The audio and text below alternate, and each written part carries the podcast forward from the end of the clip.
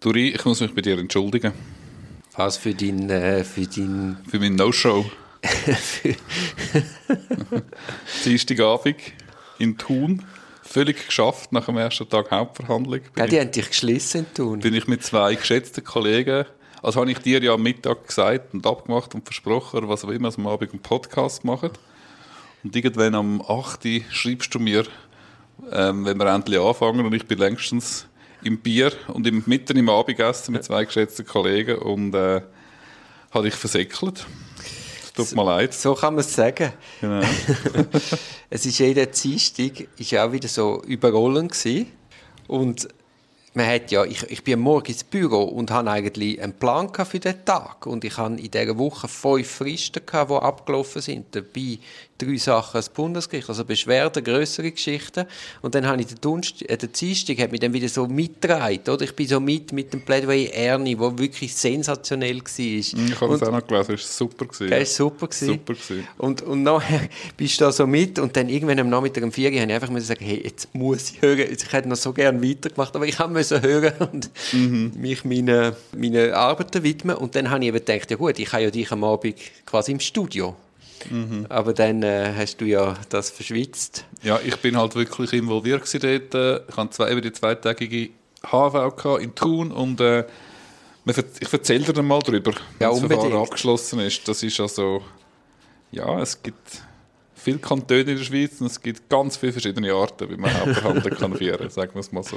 Wir haben ja jetzt, wer hat das gesagt? Wir haben jetzt 26 schweizerische Strafprozessordnungen. Genau, ja, so hat es sich auch eben angefühlt. Genau. Du, dann den Tonfall im Plädoyer Erni, einfach noch ganz schnell. Er hat ja den Zweihänder schon ausgepackt. Also er hat ja der Staatsanwalt schon klar und deutlich gesagt, hey, was ihr uns da vorwerft, geht so nicht und es ist vor allem auch falsch. Und ich habe heute einen Irrausflug gemacht ins Zivilrecht, auch mit einem strafrechtlichen Kontext. Aber heute habe ich von einem Zivilrechtler Post bekommen. Mhm. Völlig aus dem Nichts raus, überbordet im Ton. Ich sage jetzt, der Lorenz hat den Zweihänder ausgepackt. Es ist immer noch moderat, es ist immer noch höflich, es ist einfach auf die Sache gezielt. Aber der... aus dem Nichts raus ein frontaler Angriff, einfach auf die Person, die Stimmung schon mal im Keller und es geht ja nur um Geld. Es geht nicht um 6 Jahre Gefängnis. Den Eindruck hatte ich auch ein bisschen, wo da Zivilrechtler am Vincenz-Prozess gestanden sind. Das sind ja die einzigen Momente, wo es dort ihnen wirklich giftig geworden ist. Ja, das ist ein spannender Vergleich. Ich hätte das eigentlich gar entgegnen. Das kommt ja mehr auf die Person von der Anwältin und dem Anwalt drauf an. Wir haben ja auch im Strafrecht solche, die recht querschlagen. Aber ja, vielleicht hat das ein bisschen... Ja, könnte schon den einen oder anderen denken oder die einen oder andere. Das würde mich wundern, ja, aber gut. Vielleicht ist halt Zivilprozess auch ein bisschen mehr aufgestellt aufs Streiten. Ja, aber weißt, du musst ja behaupten, machen, tun. Aber wir sind noch überhaupt nicht dort. Das ist so ein das erste Anschnuppern. Und ich meine, wenn das Schreiben liest, musst du sagen... Also, ich meine, hätten die das Gefühl... Es fehlen einem die Gacki in die Hose. Man denkt, der hat es mir jetzt aber gegeben. Oder macht er das für seinen eigenen Klient? Aber dann muss ich als Klient auch sagen, ist die Zuspitzung, die Polarisierung am Anfang, ist das irgendwie zielführend? Du, es ist ja vielleicht auch, wenn man manchmal Hund und Hundehalter anschaut, oder? Wenn sich das Gleiche, oder? Sagt man doch. Es kann doch schon sein, dass sich auch immer... die richtigen Mandantinnen und Mandanten mit den richtigen Anwältinnen und Anwälten findet. Oder wie ist denn jetzt dort die Gegenpartei? Ist die auch ein bisschen... Ja, die kenne so ich ja gar noch nicht. Ja. Ich habe das Gefühl, die nehmen sich einfach auch unendlich wichtig. Also da musst du, dass in dem Inbrunst... Ist das ein Einzelmaske gewesen, der Anwalt? Oder nein, in einer Firma, in einer grossen Kanzlei? Der fühlt sich wahrscheinlich gross. Anyway, also ich meine, ich einfach sagen, hey, der Ausflug ins Zivilrecht nie mehr. Lass mich in Ruhe. Es gibt so viel Wichtigeres, als sich jetzt da ein Beipiss und dann meinen, man hat es dem anderen gezeigt. Ja, jedenfalls hat der Lorenz einen sauberen Abschluss gefunden, oder? Von diesen Parteivorträgen. Also, ich habe jetzt nicht mitpodcastet, habe es aber auch noch gelesen. Also, ja, grosses Tennis, oder? Wenn er das so einfach runterbricht und auf den Punkt bringt. Und weißt du, es ist mir dann auch noch das Argument, der Staatsanwalt sagt, ja, die Anwälte machen es kompliziert. Nein, einfacher als der Lorenz kannst du die Fragen nicht rausschälen und sie beantworten. Mhm. Sehr cool, ja. Ich bin ja gefragt worden, was ist es von der Sonntagszeitung, was macht der Lorenz Erni aus? Und ich glaube, dieser Duplik kann man das wirklich veranschaulichen. Mhm, einfach extrem gute, extrem dossierfest und das, wie du schon mal gesagt hast, das ist mir geblieben. Umso einfacher, als man formuliert, umso schwieriger ist es. Ne? Ja, und natürlich. Umso besser, wenn man es im Griff hat.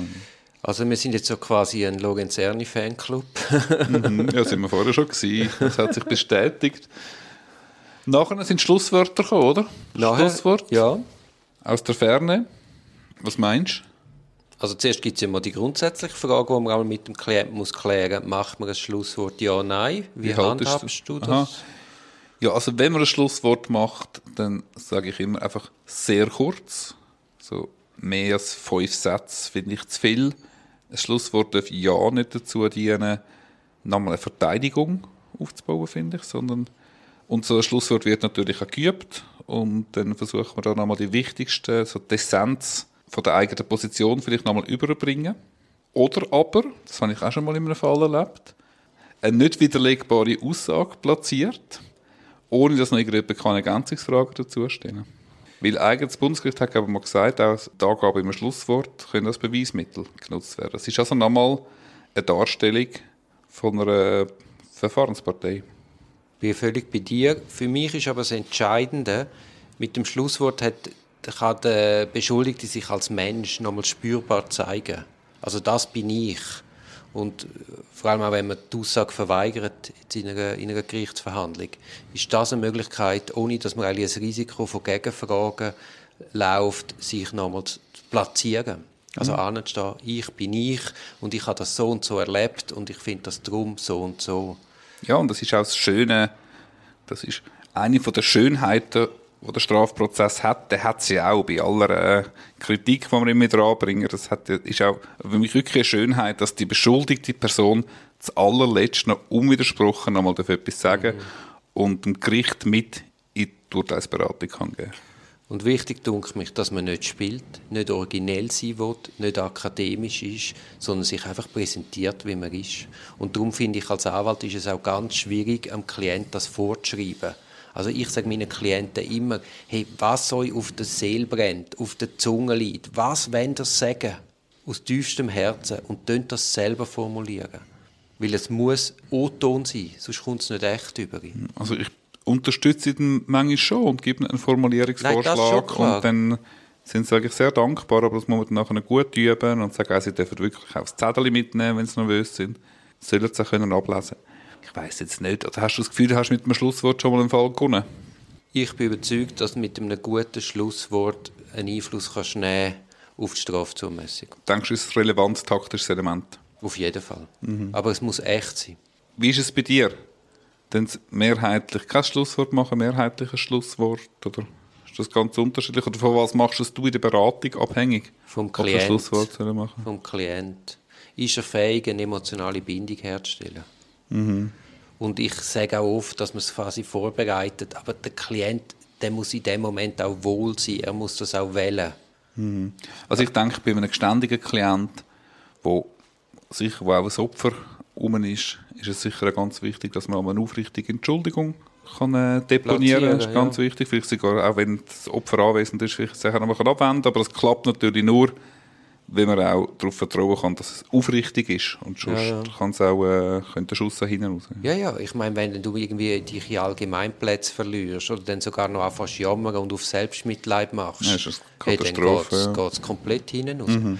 Ich habe, glaube aus der NZZ gemeint können entnehmen, dass der Beat Stocker scheinbar um Wort gerungen hat, irgendwie in einer Pause, aber sich dann entschieden hat, doch kein Schlusswort zu halten.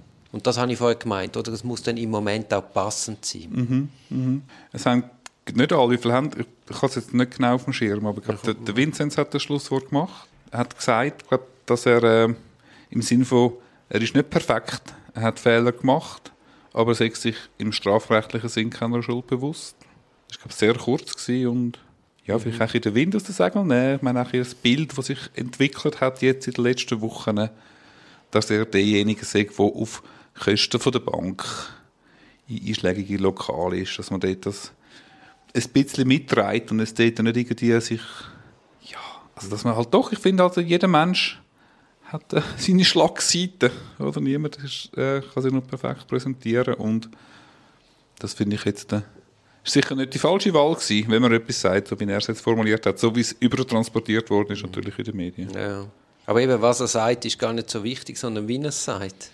Ja, man kann auch sagen, dass er etwas sagt, ist auch eine Botschaft. Mhm. Du, wie schaust du es einmal mit Hoch- und Tiefstatus? Also wie schaust du, dass die Klienten dort vorne stehen? Wie meinst du das? Das verstehe ich nicht. Ja, weil man kann sich ja klein machen, oder steht man ganz selbstbewusst an, Brust raus, inneres Buckeli. Da habe ich ehrlich gesagt bis jetzt zu wenig dem Beachtung geschenkt. Trainierst du auch das? Oder? Ja, ich finde, es muss einfach zu den Worten passen. Also, du kannst dich nicht irgendwie entschuldigen und in einem Hochstatus. Ja gut, ich denke, in 9 von 10 Fällen sind die beschuldigten Personen ja dermaßen nervös. Das kommt einfach so, wie es kommt, und in der Regel kommt, also die Menschen sind da berechnet, und dann kommt es halt so rüber. Ja. Aber eben, dass man das in der Vorbereitung, weißt, wie bei der Entscheidung macht man es ja oder nein. Wenn du merkst, das Auftreten passt nicht zu den Worten, dass man einfach auch dort sagt, du, gescheiter nicht. Das habe ich jetzt so noch nie bedacht, aber das ist sicher noch wichtig. Ich hocke immer am Besprechungstisch und dann sagt das. Noch nie hast du gesagt, er soll aufstehen? Ja, sicher. Ah, okay, ja. Super. Also mache ich auch jetzt auch gerade. Ja. Ist auch wichtig, auch genau.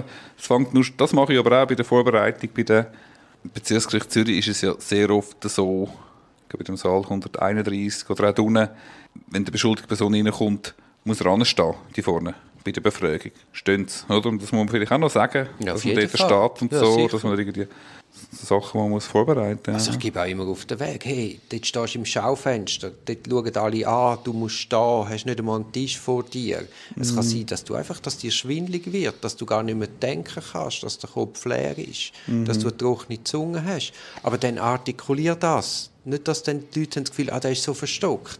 Nein, der ist tot nervös. Der braucht jetzt einfach einen Schluck Wasser, jetzt brauchen wir schnell eine Pause. Aber dass dann die auch den Mut haben, um zu sagen, jetzt ist mir gerade gar nicht gut. Mhm.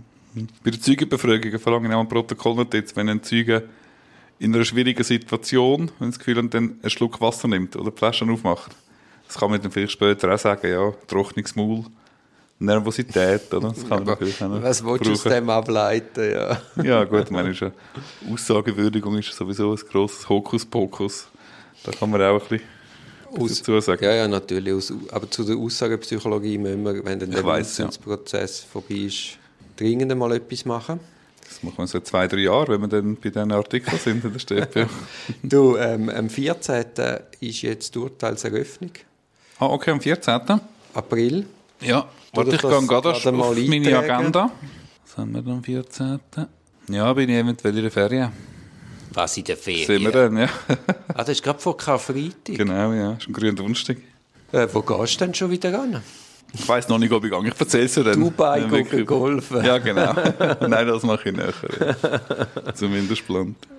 Gut, ich wünsche dir einen schönen Abend. Jetzt gehen wir ja an den Stamm. Von unserem Stamm können wir den Namen erzählen.